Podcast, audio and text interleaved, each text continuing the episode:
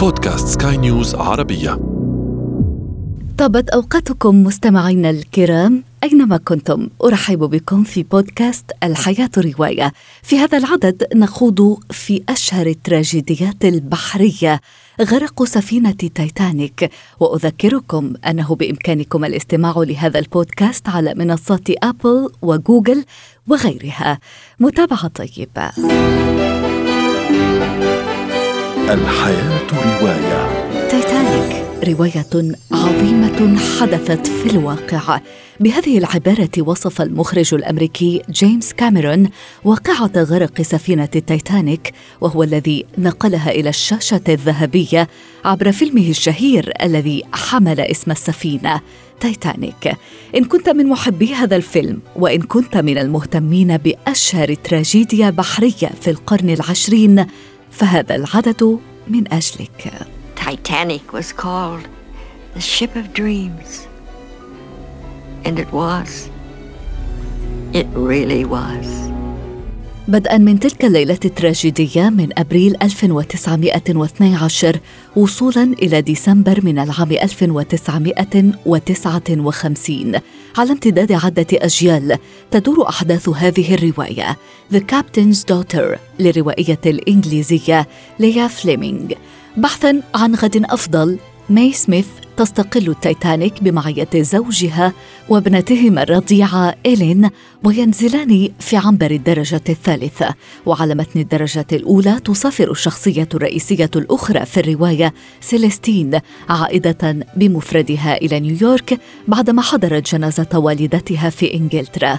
تعود إلى نيويورك حيث ينتظرها زوجها الثري وابنهما رودي. مصير امرأتين يتقاطع في تراجيديا ليلة الغرق. امرأتان من عالمين متباينين يرتبط قدرهما إلى الأبد. لكن لما وبأي طريقة؟ لن نحكي كل القصة هنا. فبعد أن يجري إنقاذها في اللحظة الأخيرة تجد ماي ورضيعتها الدفء والعزاء بين ذراعي سيليست. وعلى متن قارب الإنقاذ الذي جمعهما تولد صداقة تزداد قوة بمرور الوقت. لكن إن كانت النجاة والبقاء على قيد الحياة قد منحا سيليست الشجاعة وطعم الحرية يبدو أن ماي لم تتغلب على المأساة أبدا. سر ثقيل كانت تحمله منذ ليلة غرق السفينة يجثم على صدرها. نقرأ في الرواية إذا كان هنالك من شيء قد تعلمته من تايتانيك فهو أن وجودنا على الأرض هو هدية ثمينة ويجب أن نتلذذ بها. لا أن نتحملها.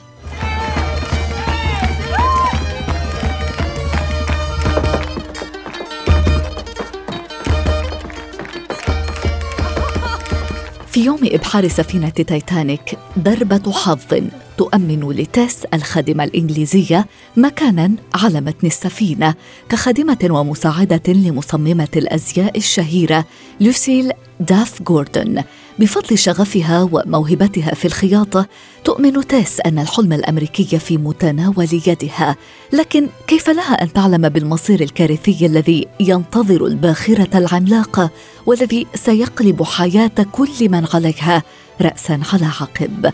في الدرجة الأولى تكتشف تيس عالما فاخرا وتقابل رجلين يتأرجح قلبها بينهما. جيم البحار وجاك رجل الأعمال العصامي وبينما يترسخ مثلث الحب تندفع السفينة صوب الجبل الجليدي. في غفلة من ركابها. الجزء الأكبر من حبكة هذه الرواية يدور بعد مأساة الغرق وتجد تيس نفسها في قلب التطورات والتحقيقات والتوترات بين الناجين الذين لم يتمتعوا جميعهم بحس التضحية والبطولة. في رواية The Dressmaker جمعت الكاتبة الأمريكية كيت آلكوت ببراعة بين الخيال والواقع بأسلوب غني جدا بالأوصاف قدمت من خلاله العديد من الإجابات نقرأ في الرواية نملك دائما الخيار تيس هذا ما يجعل الحياة معقدة للغاية Iceberg, right ahead! Thank you. Iceberg, right ahead! Understand! Understand!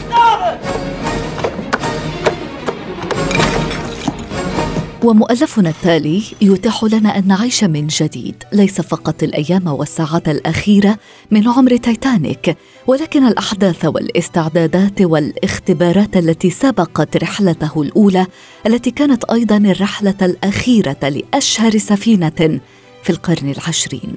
كنا على متن التايتانيك من 27 مارس إلى 15 أبريل 1912 للكاتب والمؤرخ الفرنسي جيغار بيوفخ الذي يكشف لنا غير قليل من حقائق يجهلها كثيرون تروى لنا على لسان شخصيات ارتبط مصيرها بالسفينة من مهندسين وحرفيين وأفراد طاقم بمختلف الرتب إلى ركاب السفينة بمختلف درجاتهم. ومن البداية نشعر بالإهمال الذي طال التيتانيك بسبب ضيق الوقت. حتى لا يتأخر الإبحار عن موعده وحتى لا تقع خسارة الكثير من المال يجب أن تغادر تيتانيك في يوم كذا بتاريخ كذا وستغادر. باختصار تكالبت عوامل عدة أدت إلى وقوع تراجيديا الغرق. نهتز عندما نقرأ قرارات القائد سميث ودوافعه. وبالمثل فإن حكايات بعض الركاب تصيبنا بالقشعريرة. حدس البعض وهواجس البعض وكوكبة من الإشاعات والمعتقدات التي هيأت لبناء أسطورة أن تايتانيك ملعونة. وبالفعل لم يكن الحظ حليف تلك السفينة. الحياة رواية. وفي ختام هذا العدد أشكر لكم وفاءكم وطيب إصغائكم مستمعينا الكرام. بإمكانكم تحميل هذا البودكاست عبر منصات أبل وجوجل وغيرها حيث بإمكانكم أيضا ترك آرائكم وتعليقاتكم ومقترحاتكم. كنت معكم أنا إيمان جبور. يتجدد لقاؤنا في العدد المقبل.